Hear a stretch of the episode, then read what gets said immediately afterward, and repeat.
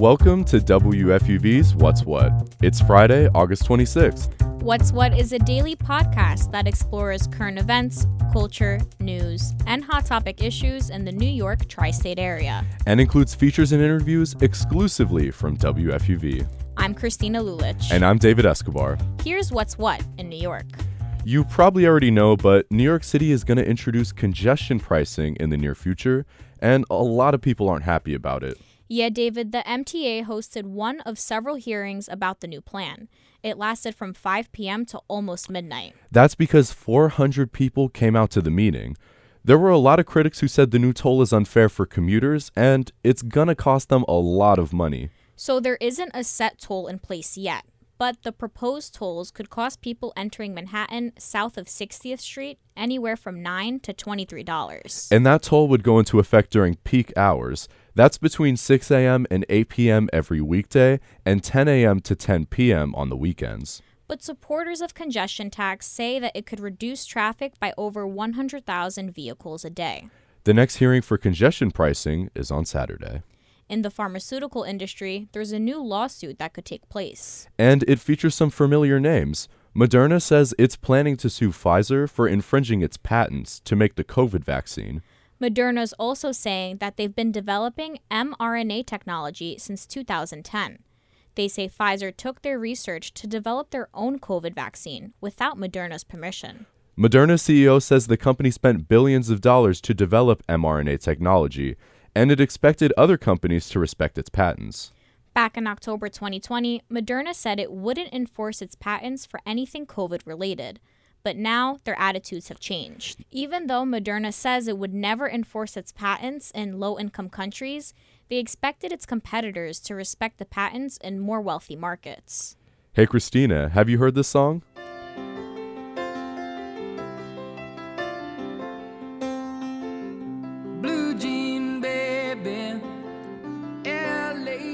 David, of course I have. It's iconic. That's Tiny Dancer by Elton John. Well, the song's getting a new face, and it's with an artist you wouldn't expect.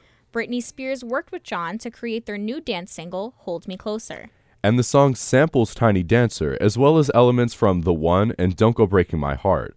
It's a modern spin on an old classic, if you will. It's Spears' first song since the end of her conservatorship. The duo met at an Oscar viewing party in 2014. Spears later tweeted about her love for Tiny Dancer. Now people are saying that tweet could have been an inspiration for the song.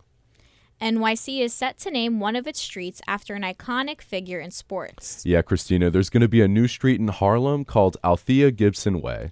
It's on 143rd Street between Malcolm X and Adam Clayton Powell Jr. Boulevards. That's where Gibson grew up learning to play tennis before going on to break the color barrier in 1950.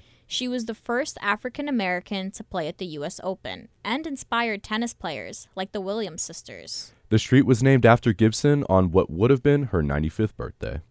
Now let's get into some more sports headlines with WFUV's Sam Davis. So, Sam, there was an issue with the joint practice between the Bengals and the Rams. Tell us more about that. With the NFL season around the corner, practices are getting more and more intense, more and more physical, and this intensity boiled over in a joint practice, like you said, between the Bengals and the Rams, two teams who played in the Super Bowl in February. The fight began when a Rams defender had wrapped up a Bengals offensive lineman, La'el Collins. Collins took exception to this and swung a punch at the Rams player. This began the brawl, which escalated when Rams star defensive lineman Aaron Donald was caught on video swinging a Bengals helmet at the opposing team. Once the dust finally settled, it was determined that the joint practice would end early. The NFL's policy is that individual teams, not the league, are responsible for disciplining their players for what happens during practice. Has anybody spoken to the media about the incident, Sam? Well, Aaron Donald did not speak with the media, but Rams coach Sean McVay downplayed the incident, saying he did not want to make a big deal out of it. Both teams will meet in the final preseason game of the year this Sunday, but neither team will play their starters. Bengals head coach Zac Taylor says he doesn't anticipate any animosity to carry over to the game.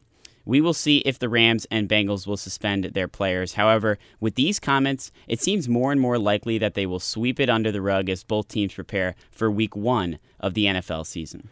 Over to some baseball news. I heard that one of Fordham's own got the call up to the Yankees. Yeah, a great local story, David. As former Fordham pitcher Greg Weissert has been called up to pitch for the New York Yankees. He made his MLB debut last night. Although it did not go his way, Greg has had lots of success at the AAA level that he hopes he can eventually translate to the big leagues.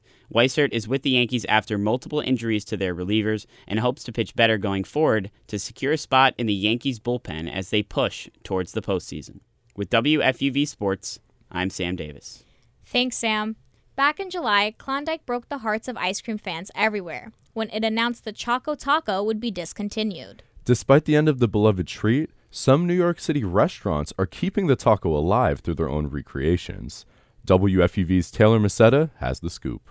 A staple of ice cream trucks everywhere is no more. To the dismay of seemingly everyone, Klondike has discontinued the Choco Taco. The demise of the iconic dessert, composed of a taco shaped waffle cone, vanilla ice cream, and a peanut coated chocolate shell, has devastated people online, even though some say they cannot even remember the last time they had it. Like people are very, very passionate about this taco leaving.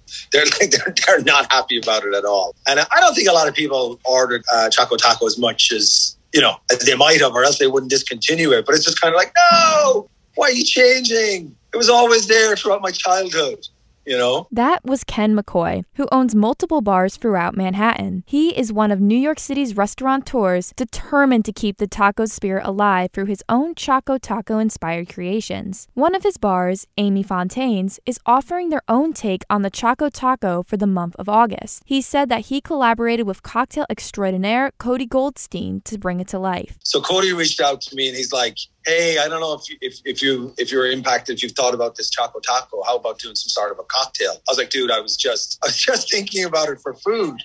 And so the Taco Tini was born. It's a combination of Cazadores Blanco tequila, Averna, and a waffle cone inspired syrup. It's rimmed with chocolate and crushed peanuts. You know, the idea was the sweet and salty, um, you know, cocoa peanuts, the uh, the waffle, and he somehow magically made it into uh, into a cocktail. Another restaurant trying to keep the memory of the taco alive is Serendipity 3, known for their decadent and zany desserts. Their creative director, Joe Calderone, says that their kitchen could resurrect it into something new. We saw that one iconic brand, the Klondike Choco Taco, was going away. So another iconic brand, Serendipity, wanted to create something to pay homage to the Choco Taco. We came out with the uh, Serendipity Golden Taco. He describes their golden taco as an over the top tribute to the discontinued dessert. We start with a pillowy house made uh, waffle, and we stuffed that with Serendipity Brands, our own brand, frozen hot chocolate ice cream. We dip the taco into rare ruby chocolate, which is ruby cocoa beans called Brazil Lavados. And then we top it with 23 karat edible gold. It'll be available for one day only on National Taco Day, which is October 4th. But there is one question on people's minds Will the Choco Taco ever come back? Absolutely. If, if you think about the fanfare about it leaving, can you imagine the fanfare if it makes a triumphant return? Absolutely. I think it will be back. It may be tweaked a little bit, but it will be back. Klondike has already hinted about the Choco Taco making a return in the next coming years. But until then, the Choco Taco must live on in our memory. That was WFUV's Taylor Macetta paying homage to the iconic Choco Taco. And that's our show for today. I'm David Escobar. And I'm Christina Ljuljic. Check back with us on Monday at 3 o'clock for more news, music, culture, and sports. And tell your friends so they can find WFUV's What's What at WFUVnews.org and wherever you get your podcasts.